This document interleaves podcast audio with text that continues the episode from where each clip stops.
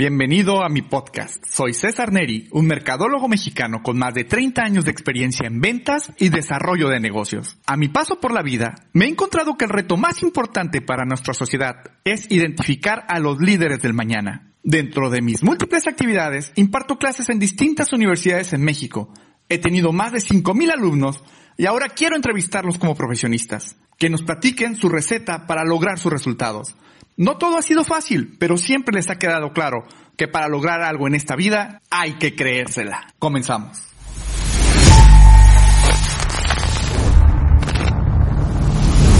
A partir de este momento estamos grabando. Bueno, pues vamos a empezar con este super podcast del día de hoy. Tenemos un super invitado desde tierras muy, muy lejanas, de allá de, del meritísimo centro de la República Mexicana un pobrecito muchacho que yo conocí hace unos 13 años, unos 10 años, yo creo.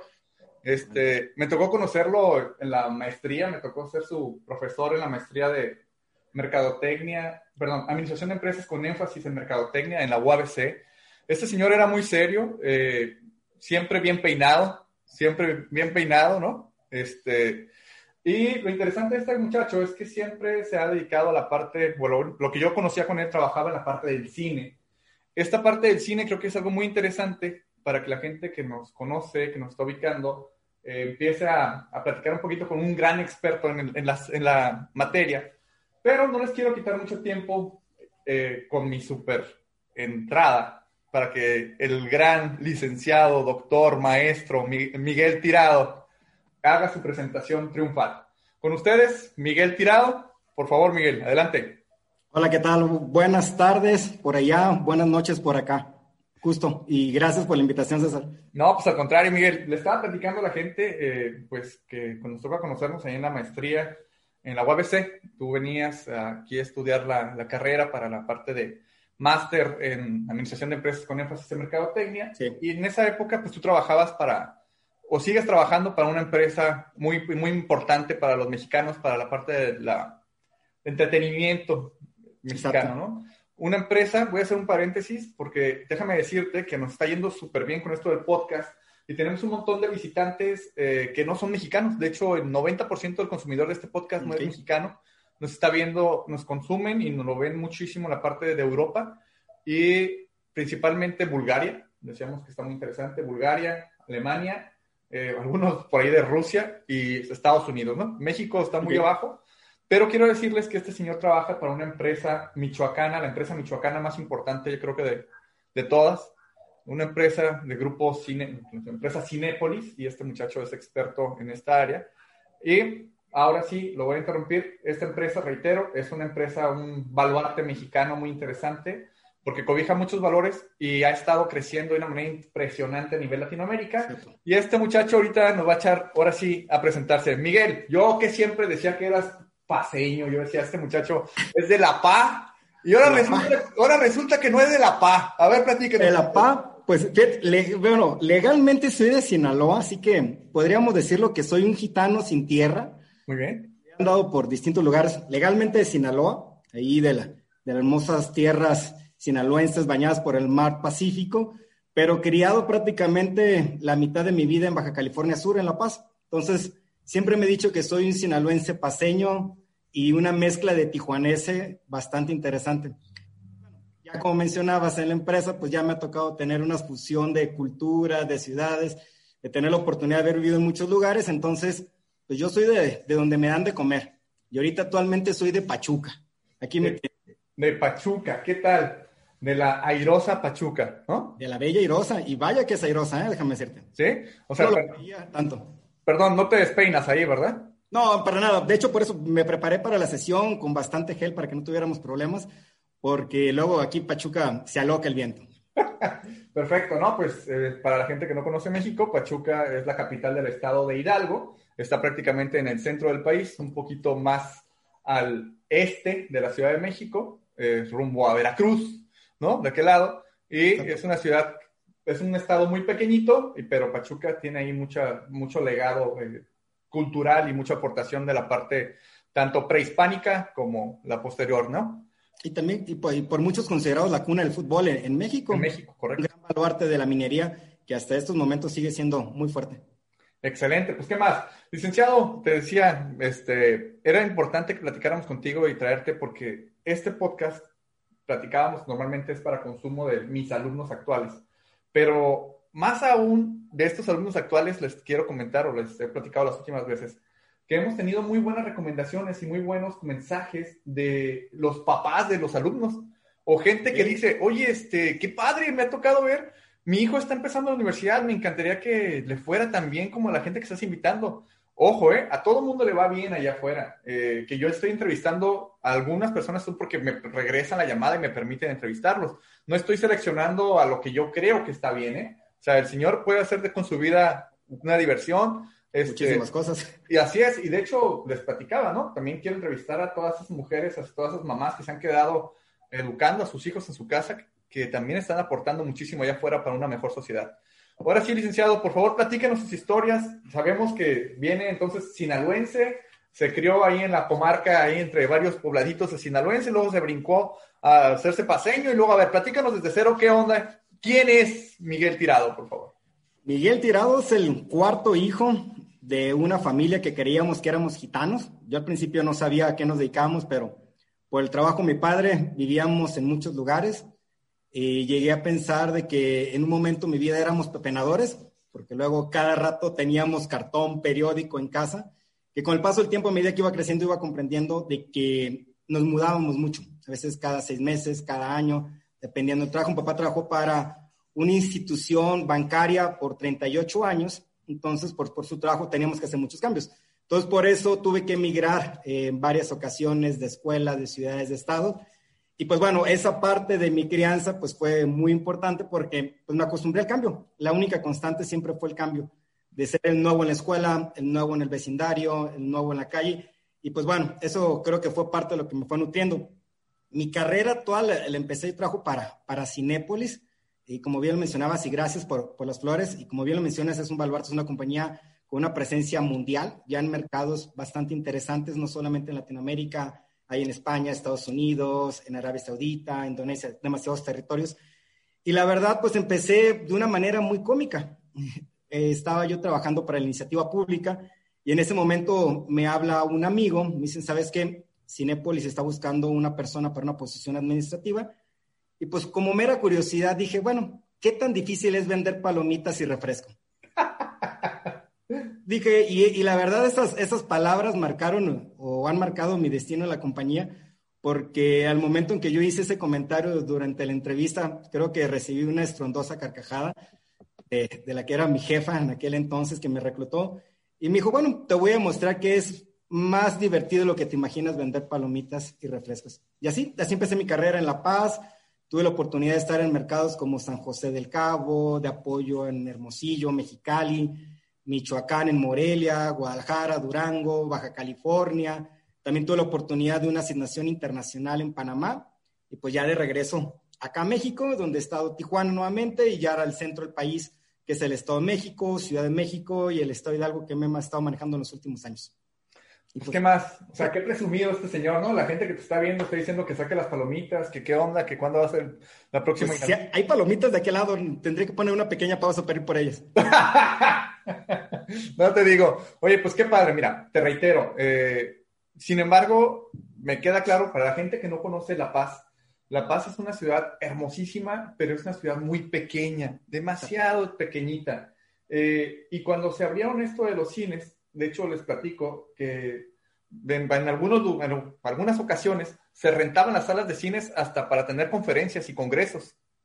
Y se siguen haciendo, ¿eh? hasta el momento. Tal vez ya no es el core business del negocio, pero sigue siendo una, un, área de negocio todavía. Te digo porque me tocó ir a mí a La Paz. De hecho, me, invitó a una escuela ahí, filial del TEC de Monterrey, ahí a, a dar unas conferencias. Y la, el lugar de las conferencias fue el centro de, pues prácticamente Cinépolis, ¿no? Cinépolis ahí de, de La Paz. Y fue muy interesante porque, reitero, La Paz es una ciudad muy pequeña, pero es una ciudad muy celosa, muy arraigada, y, y que llegue Cinépolis y se ponga en un complejo ahí, pues estaba muy interesante porque seguramente toda la gente quería trabajar ahí, ¿no? Todos los jóvenes querían trabajar ahí. Y créeme que cuando llegó Cinépolis a La Paz, fueron las peleadas, fueron las posiciones muy peleadas y déjame presumirte o no, yo no soy esa primera generación, digamos que yo fui el, el relevo generacional de esas primeras generaciones egresadas del Tecnológico Regional de La Paz. Y pues bueno, toda esa gente que estuvo en ese, en ese conjunto, esa primera ola, pues fue un semillero, que actuales fueron subiendo posiciones en la compañía. Obviamente, lo que decía, una de las constantes del cambio, al igual que en, en esta compañía como en muchas otras, pues tienes que estar dispuesto, como dicen por ahí, si quieres chuleta hay que salir a buscarla. Y pues bueno, muchos salimos de ahí, Excelente. A ver, platícanos, por favor, en La Paz, ¿cómo era estar, cuando entraste a Cinepolis, ¿eras un estudiante o ya estabas egresado de la carrera? No, ya había egresado, ya había terminado la licenciatura en administración. Tenía dos, tres años trabajando para el gobierno del estado de Baja California Sur. Había empezado prácticamente como practicante, de ahí se dio la oportunidad de, de seguir creciendo en el gobierno y ir escalando posiciones. Y pues me hicieron la, eh, la propuesta, y déjame decirles, tenía 24 años en aquel entonces, y decía, bueno, pues hay que agarrar un poco de experiencia no solamente en la iniciativa pública, sino también buscar la privada. Y tú lo mencionas, Cinepolis es un grupo bastante fuerte, con una proyección muy importante en el país, que estaba buscando la internacionalización, pues bueno, dije, de aquí soy. Y como te decía hace ratito, o sea, ¿qué tenía, qué tenía complicado vender palomitas y refrescos? eh, se dio la oportunidad, de algunos añitos trabajando. Yo, yo soy de esos pocos casos, o a lo mejor ya no tan comunes, que yo llegué como un externo. Y si hay algo que tiene la empresa es de que busca mucho desarrollar a su gente. O sea, todo el personal operativo, los cinepolitos, que somos lo que somos todos nosotros, nada más que hay algunos que usamos corbata y otros que usan uniforme, eh, pues te, te impulsa. Entonces yo creo que soy de esos pocos que nos dieron la oportunidad de venir de afuera para aportar a la compañía. Qué bueno que haces ese comentario, Miguel, porque es muy importante que la gente lo conozca. Te comentaba que a mí me, me ha tocado ver alumnos que llegan a, dar, a tomar la clase y llegan con el uniforme de Cinépolis. Y de ahí salen corriendo a, la, a trabajar y regresan. Y muchos de ellos les decía, yo les tiraba carrilla porque los veía súper cansados y agotados. Y cuando iba a ver premiers en sus épocas y que iban a estar trabajando día y noche y que estaba súper saturado el cine, yo decía, ¿y cómo le haces? Digo, ¿por qué no te das la oportunidad de mejor estudiar ahorita para prepararte más adelante y trabajar en el cine más adelante?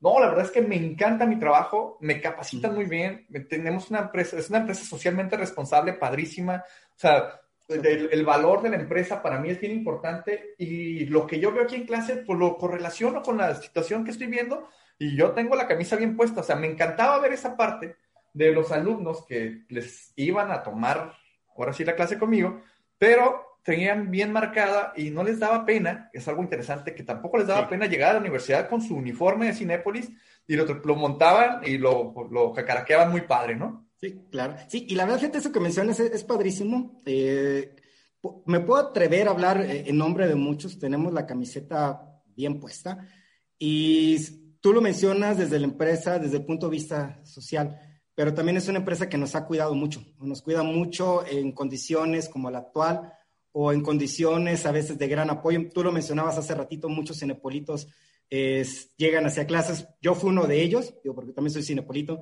Salía corriendo los viernes para llegar a las 6 de la tarde a tu clase y llegar antes de las 6, 10 porque luego no me dejabas entrar. Y ya, siguiente, ya, cambié, ya cambié. Ya, bueno, esperemos que ya hayas cambiado. O al día siguiente a las 8 de la mañana, todo desvelado porque nos habías dejado como tres libros para leer. Entonces, Sí, la verdad, sí es una empresa que te cuida mucho, sí nos ha dado mucho. Yo te hablo a título personal y gente que, que me rodea de la compañía. Y pues esa gente, la verdad, es muy peleada en el mercado. O sea, eh, la capacitación que recibimos, la vocación de servicio que tenemos, realmente el concepto de la diversión es tan distinto. Y cómo tratar de homologarlo, pues es lo que ha sido el éxito de la compañía, la gente. Excelente. Miren, vamos a hacer aquí un paréntesis con la parte del, del marketing, las ventas y cosas por el estilo.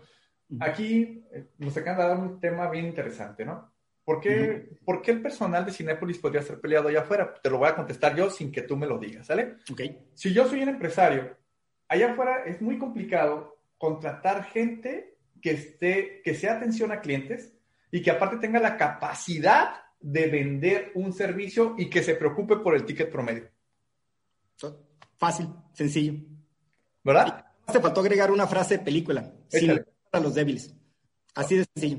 ¿Es la última no la escuché? A todo. ¿Mande perdón? La última parte de los débiles no la escuché. Que estamos preparados porque nos denominamos sin lugar para los débiles. Excelente. Jóvenes, En verdad es que no saben lo importante que es que, que una vez que tú des la parte de la atención, porque la gente sabe a lo que va, la gente no dice carnicería, dice cine. Entonces la gente entra y espera un servicio y ese servicio hay que tener muchísimo cuidado porque el servicio lo, lo, lo otorga cada uno de los cinepolitos. Claro. O sea, aunque yo vaya a sentarme, porque voy a consumir una película que se hizo, se filmó, se editó en cualquier X lugar, lo importante es la experiencia que estoy tomando en ese lugar. Entonces, si mi equipo de trabajo no se pone las pilas para que tú tengas una excelente experiencia y que aparte de irte a sentar ahí, consumas adicional a todo lo que o sea, está, y aparte, con todo respeto, ¿va? que no te duela la fila que vas a hacer en la, en la, eh, en la confitería, ¿cómo se llamamos? Dulcería. Perdóname, en la dulcería. Este, digo, a mí me encanta ir, pero veo la dulcería y digo, híjole, qué flojera, este, se están perdiendo mis 200 pesos. Sin embargo, la gente hace fila, se espera, va y se, se avienta la película, que los precios pues, no es que sean baratos o económicos, pero la gente empezó a quedarse con este concepto. Cinépolis diversificó bien padre, digo, parece que estamos hablando de Cinépolis, pero diversifican bien padre porque aprovechan la oportunidad y de ser una sala normal empiezas a meter diferentes estrategias de descremado, diferentes estrategias y empiezas a meterle salas normales, salas en 4DX, y luego Cinépolis VIP. Entonces todo eso implica que todo tu equipo de trabajo debe entender perfectamente el comportamiento de tu consumidor, ¿no? Exacto, sí. Y la capacidad de estarte reinventando. Siempre se ha dicho que la industria del cine, eh, cuando salió el formato del VHS, el DVD, Blu-ray, el streaming, que era una industria que iba a estar fracasando y creo que uno de los éxitos que más tiene es esa capacidad de reinventarse, la capacidad de adaptar nuevas tecnologías, de innovación, pero todo eso no te sirve nada porque la tecnología, eh, los procesos los puedes copiar. Lo que realmente te mantiene en el mercado, y hablo a título personal, pues es el servicio, es la gente. Y cuando yo te digo que la verdad el personal es, muy demandado, muy peleado fuera en el mercado, es porque tenemos esa capacidad de responder eh, de, adaptarte a lo que está pasando el mercado. Ya tienes ese, ese entorno. Tú lo mencionas ahorita, la fila, lo que para ustedes como clientes es algo a lo mejor puede ser eterno, para nosotros podría llamarse mil veces más eterno porque tenemos métricas muy importantes. Y como te decía hace ratito, o sea, el servicio puede ser tan ampliamente conceptualizado y tratar de homologarlo y estandarizar, tú estés en Tijuana, yo esté aquí en Pachuca, que sea exactamente el mismo servicio, tratar de que tú a donde vayas sea lo mismo. Obviamente, al ser un servicio, pues la campana de Gaume, ese margen de error puede existir, pero si lo convertimos en gancitos y haciendo marquitas ahorita, pues no es cualquier cosa, la verdad. Correcto. Y fíjate otra vez, pues, este, dándole un poquito más al concepto de, la merca, muchas veces cuando vendemos productos nos enseñan algo muy básico, ¿no? Que es precio, plaza, producto y promoción. Pero cuando vendemos servicios, esas cuatro P se convierten en siete P, que es precio, plaza, producto, promoción, más procesos, más personal, capacitación del personal, más evidencia física, ¿no? O physical evidence. Entonces, por eso es que el monito trae siempre su uniforme, por eso es que siempre lo caraquea, por eso es que los procesos deben de ser igual aquí en cualquier parte de México, ¿sí? Por eso es que tus empleados deben de estar, bueno, o los compañeros que trabajan en las áreas de servicio, tenemos que estar súper bien capacitados porque estamos vendiendo servicio y ese servicio implica que la persona debe entender que es una pieza clave súper importante para que esto siga se, dando, se siga dando, ¿no?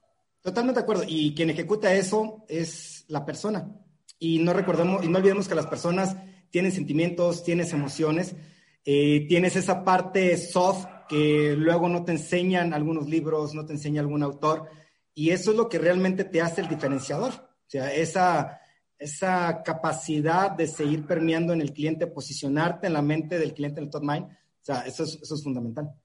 Correcto, eso del top of mind que nos maneja aquí este señor, que ya estamos hablando de cosas ya de otro nivel, pues ya, como él es maestro, ¿no? Pues esperemos que... Yo soy un simple jardinero, nada más sin tierra. Que esa pantalla, pero no, muchachos, eso del top of mind, se supone que cuando se hace un estudio de marca, te, le preguntas a la gente que cuál es la marca que tú recomendarías y la primera marca que la gente responde, estamos hablando que está en el top of mind, ¿no? Que es la parte de que la recomendación de compra que la gente nos podría hacer para esto.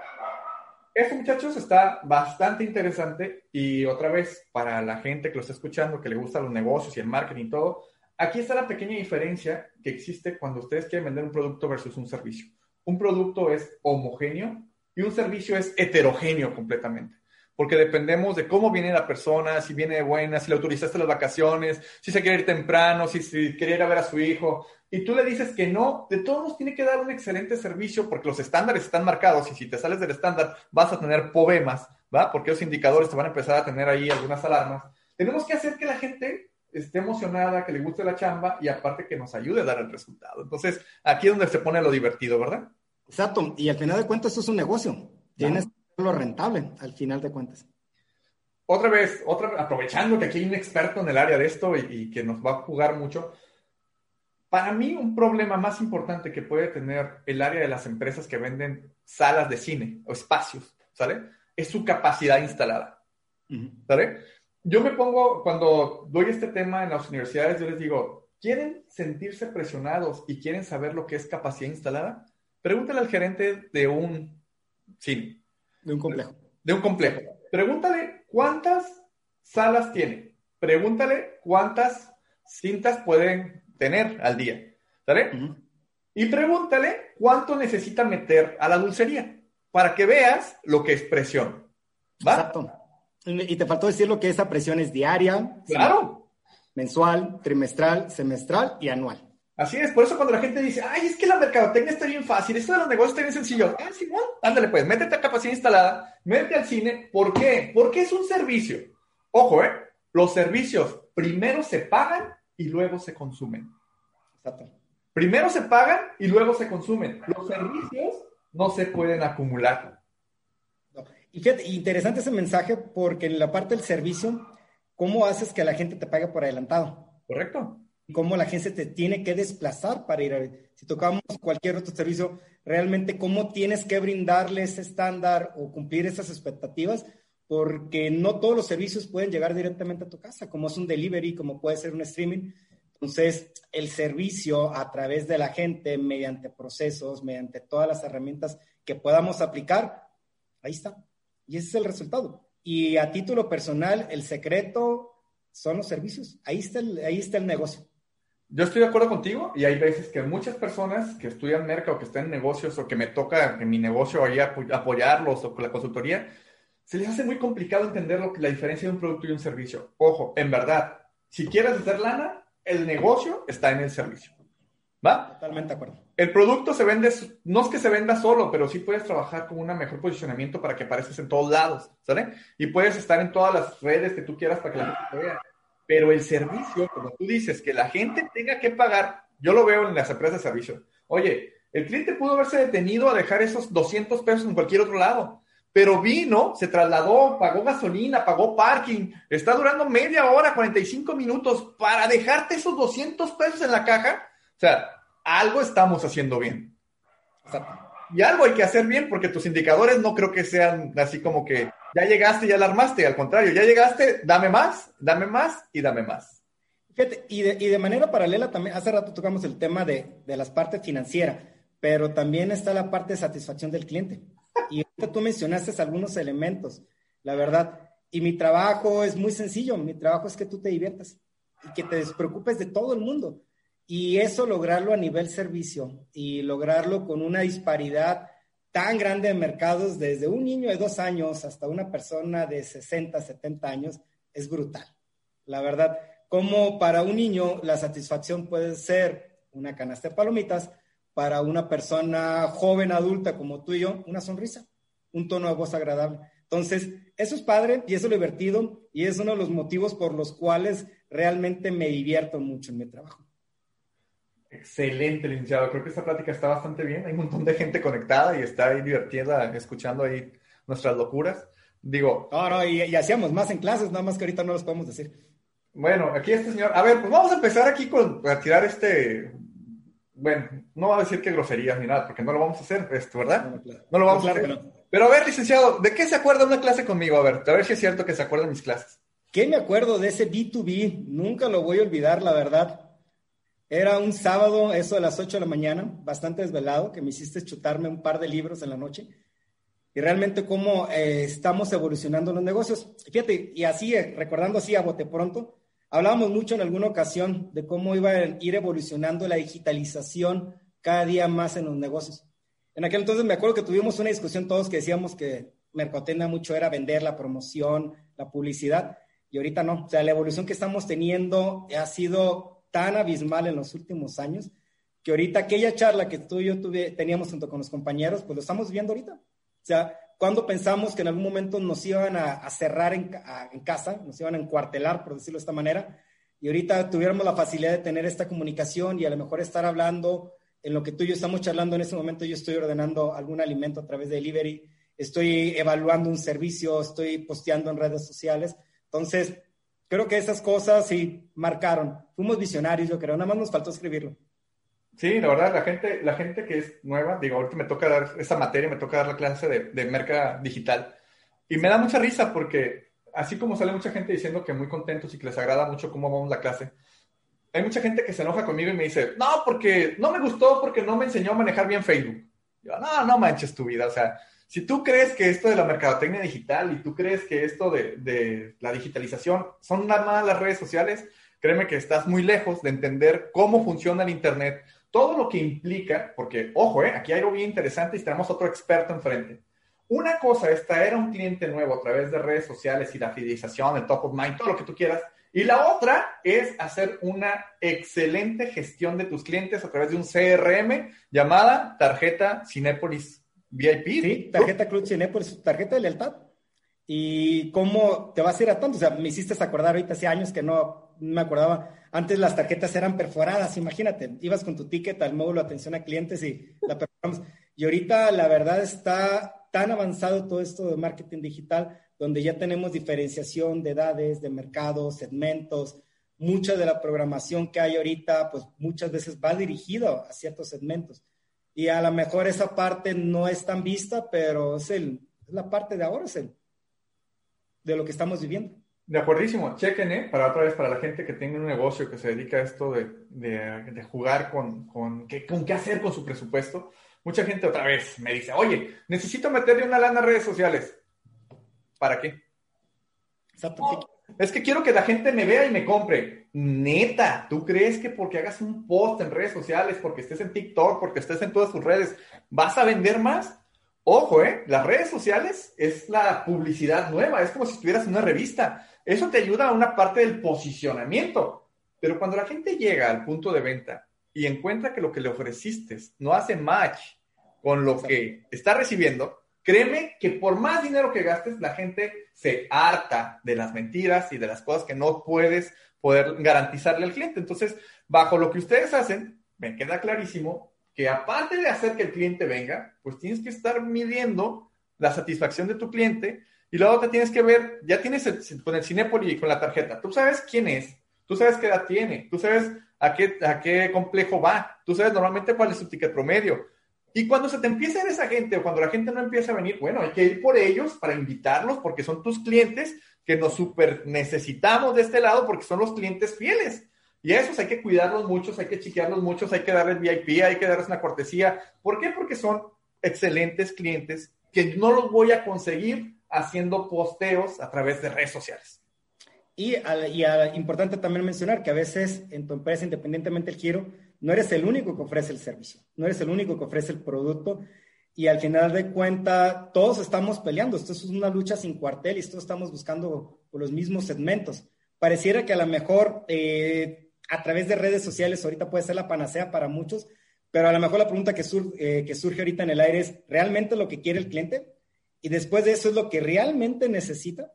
Y bueno, y si cumples esas dos primeras preguntas, vas a poderlo sostener, vas a poderlo mantener. Entonces, eso es lo divertido y entretenido que tenemos actualmente. Correctísimo. No sé si me puedes dar algunos datos, tú me dices si no, si no yo los invento aquí. Hagamos de cuenta que en Tijuana, complejos, hablamos de lugares donde hay diferentes, cuatro o cinco salas, ¿no? De cine. Sí. ¿va? Independientemente de las marcas que existan, más o menos ¿cuántas salas de cine habrá en Tijuana? Independientemente de la marca, ¿eh? Mm, deben de ser alrededor de 220, 230 pantallas. Jóvenes, 220 pantallas. Vamos a dejarlo en 200 porque luego me salen mal las cuentas. 200 pantallas en Tijuana. Y de esas pantallas, chequen, como ¿cuánto será el aforo promedio? Mm, es variable, pero en promedio será unos 150, una media de 200. jóvenes, imagínense 200 pantallas por 200 personas que caben en cada película. Pero ahí lo tenemos que multiplicar por la cantidad de veces que vas a meter la gente ahí. O sea, en promedio, una sala la, metes que cuatro o cinco películas al día. Mm, sería más bien cuatro o cinco funciones. ¿Cuatro o cinco funciones? Es por segmentos, dependiendo de la zona, la hora, el día, la temporada. Puedes sacar hasta seis, la duración de la película, dos, tres, si tienes restricciones de horarios. Entonces, realmente la media o el común es cuatro funciones por, por sala, por pantalla aproximadamente. Imagínense 200 por 200 por cuatro, muchachos. O sea, de ese tamaño son las, los tickets que se deben de vender para llenar el 100% de salas de Tijuana. Pero si a eso, muchachos, nos damos cuenta de que ¿a cuánto lo vamos a dar? A eso vamos a hablar después. Pero el precio es algo bien importante porque tú no puedes estar jugando con los precios. El precio tiene que estar exhibido al mismo precio. Bajo esas condiciones, tú sabrás qué vas a hacer con ellos. Por eso, a mí me da mucha risa. De repente me llegaba mi hija y me decía, oye, pa, nos regalaron unas, unas, eh, unas entradas al cine. Ah, pues vamos. Pero ¿qué crees? Los primeros 15 minutos son un señor diciéndonos que nos vende unos libros para poder hacer. Y tú, ay, joder, tu madre, entonces no me regalaron nada. Fue el desgraciado de los libros que compró la película, seguramente la sala, y pues antes pues se mete sus comerciales, ¿no? Este, esa es una, perdóname. Luego la otra, y de repente que hay eh, que el partido de fútbol o del gran, Super Bowl, o que la final, o que el partido de tal equipo en sala completa para ti tus amigos. Oye, wow, oye, ¿qué tal evento? Entonces, a final de cuentas te das cuenta que tienes que diversificar porque tienes una capacidad instalada impresionante. Y otra cosa, jóvenes, mucha gente dice, ay, no, sí, pero los costos de operación son los mismos. A ver, pues habrá que entender un poquito más de negocios para poder entender que la empresa, una vez que, constituyó, también tiene que depreciar y amortizar el inmueble. Entonces, bajo ese esquema, rentes o no rentes, estás perdiendo dinero. Entonces, hay que echarle muchas ganas y por eso la presión de la gente que está con corbatita en este tipo de empresas es muy, muy, muy demandante, porque entiendo, entiendo o yo reviso, no veo otro, otra modalidad de negocio, otro, otro puesto que tenga tanta presión como la persona que está en el cine. Sí, porque no solamente buscas diversión, pero también estás a cargo de que vuelvan, de que se sientan tranquilos, que sientan ese valor por su dinero, o sea, esa satisfacción. Hablas también de su seguridad, porque mientras el cliente nos hace el honor de visitar nuestras instalaciones, pues nosotros somos responsables de que estén bien.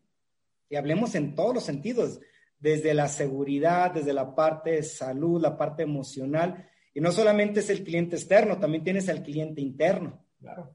Y tienes que cumplir especificaciones legales, especificaciones técnicas, porque podríamos hablar de una película que el director te dice, quiero el audio a 6.0 y tú tienes que cumplir, aunque la norma señale que sea 4.5 o los usos y costumbres 5, entonces, pero el director te pide el 6, tú tienes que cumplir eso porque tú sabes que en ese momento vas a tener la mejor calidad de audio o apreciar todos los matices de la película. Entonces, realmente no solamente es la parte económica, también tienes la parte afectiva, la parte emocional, y eso nos llevaría a historias eh, infinitas de cuántas cosas pasan en un cine o a lo mejor para muchos fue encontrar el amor de tu vida, a lo mejor fue la ruptura de tu vida, o sea, realmente creamos experiencias inolvidables, que siempre buscamos que sea de la mejor manera. Y yo podría hablarte a título personal, lo que a mí me pasó también, que pues parte de, mi familia se forjó en el cine, literalmente. Sí, me, me imagino, porque al final de cuentas, otra vez, la bronca del servicio es que sabemos a qué horas entramos, pero no sabemos a qué hora nos vamos a ir, ¿verdad? Exacto. Y esa parte es de las más divertidas que tiene el cine. Así es, la gente que no lo entiende, que dice, no, si yo tengo mi, mi, mi, horario, ya me tengo que ir. Viejo, si no el que llegó el que te va a cubrir, no te puedes ir. Oye, pero yo tengo cosas que hacer, no lo dudo, pero pues ni modo que le digamos a esta gente que, que ya no vamos a atender, que ya no vamos a vender palomitas, o que ya no va a pasar porque tú ya te vas a ir, no seas gacho, o sea, te pago horas extras, te doy alguna condición X, pero ayúdame a sacar la chamba en este momento, porque otra vez vendemos servicio y emocionalmente la gente tiene que salir bien contenta. Y en esa parte, construyendo sobre ese comentario, tienes que estar preparado para atender diferentes situaciones, porque también te, recuerdo, somos gente que trabaja con nosotros, jóvenes, padres de familia, madres de familia, y al final de cuentas ellos cumplen con su jornada y tienen una vida que continuar, y todo eso cuando estás a cargo de un complejo, tienes que saber todo eso, o sea, tienes que saber en qué momento vas a tener tu hora rush, vas a generar los picos de operación, y también tienes que cuidar a tu gente porque tampoco la puedes desgastar, porque luego esa capacitación, por más buena que le des, pues tenemos que cuidar ese salario emocional que tenemos con ellos. Entonces, sí es padre, al final de cuentas pareciera de que nunca nos acabamos o que nos multiplicamos así como los minions durante la jornada de trabajo, pero al final de cuentas es un trabajo de planeación, tienes que estar preparado y por eso te decía mucho que la empresa nos, nos cuida mucho o somos muy peleados en el mercado porque te van capacitando y te van preparando de cómo anticiparte. Y hay procesos y protocolos para lo que te puedas imaginar. Sí, sin duda. Me imagino muchos, este, y la verdad que qué complejo y qué divertido y qué interesante tener que jugar con tantas pelotitas en el aire al mismo tiempo, ¿no? No, y ahí me encanta, es súper divertido, ¿eh? La verdad. Ahora, platícanos un poquito. Dentro de Cinepolis, que estuviste aquí, has estado aquí buen rato trabajando con ellos, te toca tener una experiencia internacional. Exacto te mandan a Panamá. A Panamá. ¿Me dejas un break? Sí, claro, claro. Ojo, jóvenes, para los que no conocen cómo es el concepto de Panamá. Panamá es otro mundo aparte, no es lo que vemos en la tele, no es lo que nos platican. Panamá se maneja a otro nivel. De hecho, tú como extranjero no puedes llegar a, a, tener un puesto importante en Panamá si no tienes una visa especializada, porque los panameños se manejan, haz de cuenta, es el Dubai de América Latina. ¿eh? Si ustedes podrían decir, ay, no manches, estás, estás, estás fumando, ¿no? O sea, el concepto de la parte económica, la parte de adeveras de Panamá, es un concepto muy cerrado, es un concepto donde no cualquier persona entra, ¿sale? Y el concepto de la visa panameña o la nacional panameña les, les otorga a ellos tener preferencias en la parte de muchos trabajos. Ahora, ¿cómo es llegar como mexicano a una sociedad tan cerrada como la panameña, donde ellos tienen sus propias reglas bastante fuertes, y los extranjeros no es como aquí en México, que dice, ah, es extranjero, se preparó al lado, abre la puerta al 100%. Allá no, allá son muy nacionalistas y son muy cerrados en esto. ¿Me equivoco, licenciado? En lo absoluto, no te equivocas. Nada más una pequeña diferencia. Traer el respaldo de México y traer el respaldo de la marca para la cual me toca representar ayuda muchísimo. Hay que ser muy honesto.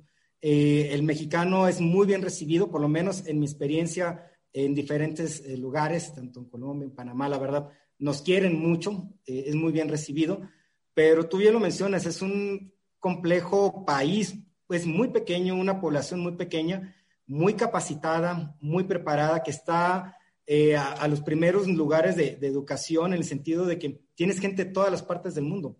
Era, es curioso porque en un mismo espacio que tú puedes convivir con gente de Arabia, Estados Unidos, eh, Argentina, Brasil. En un restaurante escuchas todos los idiomas a veces. Entonces, el nivel de capacidad económica, el nivel de capacidad técnica, porque hay demasiados HOTS allá muy fuertes. Entonces, eso ayuda muchísimo.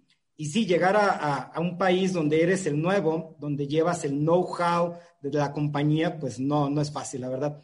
Y lo interesante es de que tienes la oportunidad de convivir con muchas nacionalidades. O allá el común denominador es que en una misma conversación, así como estamos tú y yo en este momento, pues tenemos diferentes acentos, darnos a entender, porque curiosamente yo creía que hablaba español, ¿no? Yo lo, lo tropicalicé y digo que hablo mexicano, porque pues el español panameño, el español tico, el colombiano es, muy diferente, más bien el castellano. Entonces, en este sentido, sí fue una experiencia muy grata, muy, muy buena, la verdad debo reconocerlo, muy difícil, porque nunca había tenido la oportunidad de trabajar en el extranjero. Y si uno cree que a veces trabajar en una ciudad o en un estado aquí en el interior del país es complejo, pues ahora en otro país.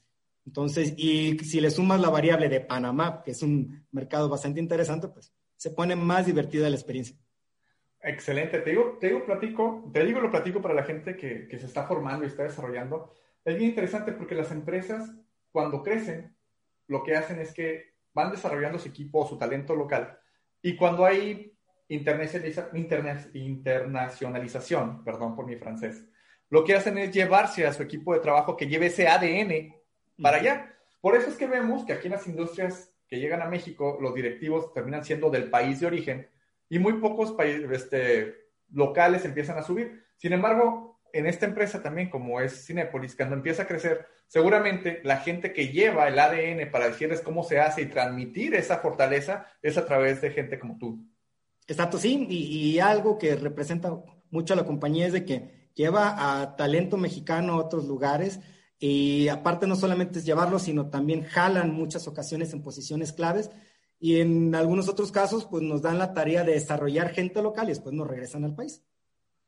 Es, es correcto, ¿no? Es algo que a mí me encanta y me fascina y lo vemos porque otra vez oportunidades existen, nada más está en que te la creas otra vez, se llama el podcast, hay que creérsela, hay que tirar fregazos todos los días, porque otra vez regresas a México después de irte allá a Panamá. Cuando te fuiste a Panamá, estabas aquí en Tijuana. Platícanos otra vez tu historia, tu trayectoria. Originalmente estaba en Tijuana, estaba ahí en Plaza Río. Eh, es el conjunto más importante ahí del estado, lo puedo decir. Y pues de ahí me, dan la asignación a Panamá. Regreso ya después de, de mi trabajo, cumplí los objetivos. Otra vez me reintegran a Tijuana. Ahí anduve en algunos cines en un lapso de algunos meses. Pues ya después me mandan acá al centro del país. Me dan, me dan la oportunidad acá que te decían, si yo me crié en, el ADN Cinépolis en el norte, pues ahora llegas acá al centro del país y también es diferente. O sea, al final de cuentas somos la misma compañía, pero pues desde la comida nada más, o sea, cómo no extrañar los tacos de Tijuana ahorita en este momento. Y al final de cuentas llegas y es muy diferente el trato con la gente. Y obviamente en todas las ciudades, en todos los lugares, es, es divertido, es padre, porque tienes la oportunidad de conocer eh, allá a lo mejor Tijuana trabajas con gente que tiene una visión más americana. Acá en el centro del país, pues otra visión un poquito más mexicana, más, más regional. Me da mucho, muchísimo gusto. Ahora vamos a entrar a una siguiente etapa, por favor, licenciado. ¿Tú cuál crees que ha sido tu, tu éxito? Tu mayor, tu grande, mediano, alcanzable éxito. ¿Tú qué crees que has hecho diferente? ¿Qué podrías decir a los muchachos y qué podrías decir a los muchachos que están preparándose ahorita, a la gente que nos está viendo, que podrías recomendarles que no pierdan ciertas oportunidades o que no dejen de hacer qué? Pues mira, me gusta, podría tocar algunos temas porque según la época, la situación que me ha tocado vivir, podría ingerir. Pero bueno, hay un par de cosas que, creo que ha sido el común denominador en toda, en toda esta época. Uno, el orden y la disciplina.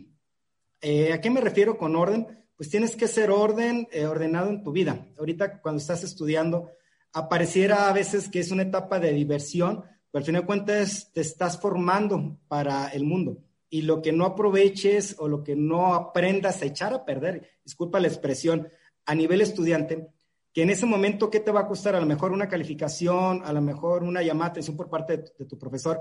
Acá fuera en la industria, pues un error, si no eres ordenado, cuesta mucho. Y no solamente te puede costar el trabajo, puede costar carreras, puede costar familias que pierden su trabajo, su fuerte ingreso. Entonces, creo que sería un, ejemplo, eh, un elemento del orden. La disciplina, pues la disciplina de creer en ti, la verdad, y la disciplina de seguir eh, aprendiendo día con día. La única constante es el cambio. Y al final de cuentas, eh, cuando yo empecé a estudiar la maestría ahí contigo en la universidad, fue porque yo tenía una necesidad de seguir aprendiendo, pero si yo quería seguir creciendo en la compañía, necesitaba prepararme lo que ya me había otorgado la licenciatura no era suficiente para lo que estaba demandando el mercado. Entonces, orden y disciplina. ¿Qué elementos importantes? Creérsela, así de sencillo. Yo le sumaría tres palabras que es ilusiones, pretensiones y ambiciones. ¿Cuál es la ilusión? Pues a lo mejor eh, para algunos podrá ser el, mejor auto, para otros la ilusión será un viaje, cumplir año, pero no perder esa capacidad de asombro, seguirte ilusionando, ambicionando, queriendo seguir teniendo pretensiones día con día. Y eso por eso abrí con la expresión de orden y disciplina, que es parte de lo que más me gusta en mi trabajo. Y todo esto lo englobaría en algo que es diversión. Yo tengo el honor de hacer algo que me divierte y durante esta charla utilizo mucho la palabra divertido, diversión, porque realmente mi trabajo es diversión y me he preparado y me he entrenado y la compañía me ha preparado y me ha entrenado a nivel personal y a nivel familiar pues para seguirme divirtiendo todos los días. Y luego te decía, es el honor porque me pagan. Y me pagan por hacer algo que me gusta. Y luego cuando te gusta y te diviertes, hombre, no tiene precio. Estoy completamente de acuerdo contigo. Digo, son palabras que yo uso mucho en mi vocabulario, eso de palabra de divertirte. Es algo, lo divertido de esto, lo divertido. ¿Por qué? Porque al final de cuentas tenemos que transmitirle a la gente emociones. Y si a la gente le emocionas a través de tu propia vivencia, es algo bien, bien interesante. Digo, la gente dice, no te cansas, a mí me preguntan, imagínate, a mí me preguntan que si me canso, Miguel. Mm, si pudiéramos platicar todo lo que te ha tocado o todo lo que haces en un día, es divertido. Sí, ¿no? O sea, que la gente me dice, ¿no te cansas? Digo, pues no, no me canso. O sea, me levanto a las a las 7 de la mañana tengo que estar dando una clase, a las 9 de la tarde, a las 9 de la mañana ya estoy en otro trabajo, a las 6 de la tarde ya estoy regresando a dar clases, regreso a las 10 de la noche y la maestría el sábado y los domingos para revisar los pendientes con los clientes. Entonces, Exacto. pero... Y en el Inter, perdón, y en el Inter omitiste decir revisar las tareas, preparar las clases, revisar tus KPIs del trabajo, atender a la familia, atenderte a ti mismo.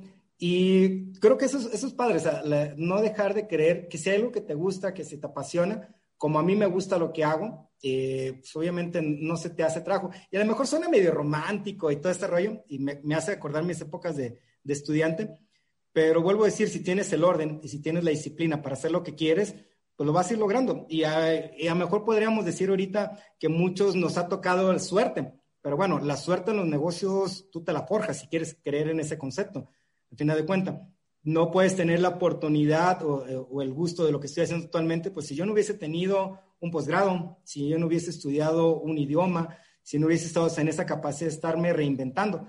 Y sobre todo cuando ves que tus compañeros son o más jóvenes que tú o mayores que tú, pero que están en esa dinámica de aprendizaje, de conocimiento, obviamente de competencia, pues es bastante, bastante interesante cómo debes de tener esa capacidad de adaptarte me queda clarísimo. Imagínense las personas que nos están viendo cuando teníamos las clases que decíamos, ya muchachos, ¿a qué hora vamos a avanzar, no?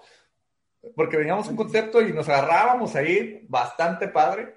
Digo, el mesecito, mes y medio que duraba la clase de la maestría, pues era bastante interesante estar compartiendo este tipo de conocimientos, ¿no, Miguel? No, y es enriquecedor, como, como ahorita tenemos la oportunidad de, interactuar, de conocer, y esta realidad que estamos viviendo, pues ahorita tienes la oportunidad de convivir a al nivel maestría que dicho se pasa una, una etapa muy bonita, que hay, que hay que reconocerlo, porque pues éramos de dulce, chile de manteca, todos en la No había ni un solo perfil igual, desde edades, características, necesidades y gustos, y eso nos enriquecía día con día. Y las clases, al final de cuentas, yo lo que digo cuando tengo la oportunidad de platicar con gente joven, que punto y aparte, trabajar con gente joven en el trabajo es una de las cosas más gratificantes porque te mantienen activo, ¿eh? constantemente, no, no tienes idea. O bueno, ¿qué te puedo decir tú que estás en, frente a grupo? Creo que estás más eh, vigente que yo.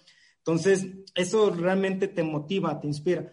¿Y qué parte ha marcado mi vida? Pues esa capacidad de no dejar de aprender, de no dejar de, de asombrarme. O sea, al final de cuentas, ahorita la licenciatura y la maestría ya no es suficiente. Así es. Ahorita, a lo mejor, si eres muy bueno para el Instagram, pero si no sabes tomar decisiones, si no sabes reaccionar en momentos de presión, o si no sabes cuidar esa parte emocional de la gente, pues bueno, podrá ser buenísimo en Instagram, pero ¿y la gente? ¿Y los demás? Está padrísimo, licenciado. Licenciado, pues prácticamente nos estamos acabando el tiempo. Eh, a ver, por favor, denle una recomendación a mis alumnos. ¿Qué, ¿Qué les recomendarías de mis clases, por favor? Échale, por favor. Creo que lo que más les recomendaría, y contigo particularmente, no dejen de cuestionar, no dejen de preguntar no dejen de dudar. Creo que es fundamental. En el momento en que aceptamos una idea sin el hecho de corroborarla, sin conocer la fuente, si realmente se lleva práctica, eh, no va a ser nada. Entonces, acá con César, yo les diría, atosíguenlo, bombardéenlo, tiene veintitantos años de experiencia docente, profesional, no sé cuántos, miles de años podría decirlo yo, pero después de que lo bombardeen, que absorban el conocimiento, la idea, el concepto, llévenlo a la práctica equivóquense ahorita. Ese es el momento. Eh, ahorita puedes equivocarte. Lo peor que puede pasar es que repitas en la materia. Así de sencillo, lo peor que puede pasar. Y poner, y lo veo complicado, que vayan a repetir la materia, creo yo. Digo, por lo menos ese, ese es mi concepto. Entonces, cuestionense, no aceptar las ideas como tal y como un ingrediente adicional, esa capacidad de reinventarse, de estar aprendiendo constantemente en una materia como es marketing tan dinámica, realmente es como un teléfono celular. O sea, ahorita el, el, teléfono que se está vendiendo en este momento, hace cinco años lo estaban produciendo o lo estaban diseñando. Entonces, ahorita lo que estamos viendo en clases, muchas veces ese libro no es suficiente. Y es el momento del, de la discusión, del hacerse llegar de más dudas. Y si no les queda claro, sigan preguntándolo. Para eso está. Fíjate que, digo, estaba por cerrar el podcast, pero es bien importante esta situación. Eh, la gente a veces no entiende la chamba o lo complicado que es actualmente para los profesores o para la gente que estamos al frente de grupo dar una clase. porque así como tú estás diciendo de que, que, participen, pero de una manera importante de, de, cuestionar, y esa información no estoy de acuerdo. O sea, antes, como profesor, tú decías, el libro dice, pero ahorita los morros están con el WhatsApp, están con el Facebook, están con el Instagram, están con el TikTok, están con todas las redes sociales y te callan la boca. Profe, aquí hay un artículo donde dice que usted dice eso ya no aplica, que se revocó en tal época. Oiga, profe, y ya me puedes dar una, una referencia de tal caso y de tal... En la mouse, o sea, si no estás al día, te tragan. Y ahora compites que te pongan atención los compañeros que están sentados, más todos sus celulares y todos sus aparatitos al mismo tiempo. Entonces, sí. es una chamba bastante interesante. Y no es fácil, porque al final de cuentas no solamente compites ahorita contra las redes sociales, contra lo que hay en, Internet, pero también estás compitiendo con gente de otros lados, que en, tiempo real a lo mejor está estudiando, aprendiendo lo mismo que tú. Y si no tienes esa capacidad de discernir lo que realmente te va a servir y te va a ser funcional, y yo nada más pongo un ejemplo clarísimo y agradezco la, oportunidad. Yo no he visto a nadie en mis años de, trabajo para la empresa y en otros lugares que alguien haya, ande cargando su pupitre, su butaca y diga, ah, soy estudiante ahorita, permíteme, voy a ir a consultarlo. Ahorita permíteme, voy a ir a investigar hasta este momento. Entonces, esa capacidad de saber qué es lo que te sirve, eh, igual los maestros, la verdad, hay unos como tú, y déjame echarte flores a, tu oh, Gracias, pues chingado. no todos tienen esa facilidad de estarse reinventando. Así de sencillo. No, todos tienen de estar adaptando conocimientos constantemente. Y por eso, me, cuando me preguntabas de tu clase, ¿qué fue lo que más recordaba? Pues el B2B. Ese business to business no tiene precio. Y ese tienes que irte adaptando, perdón la expresión mexicana, pero según el sapo es la pedrada. Así es. Y si la piedra te queda corta, pues dale en el mero entrecejo. Excelente.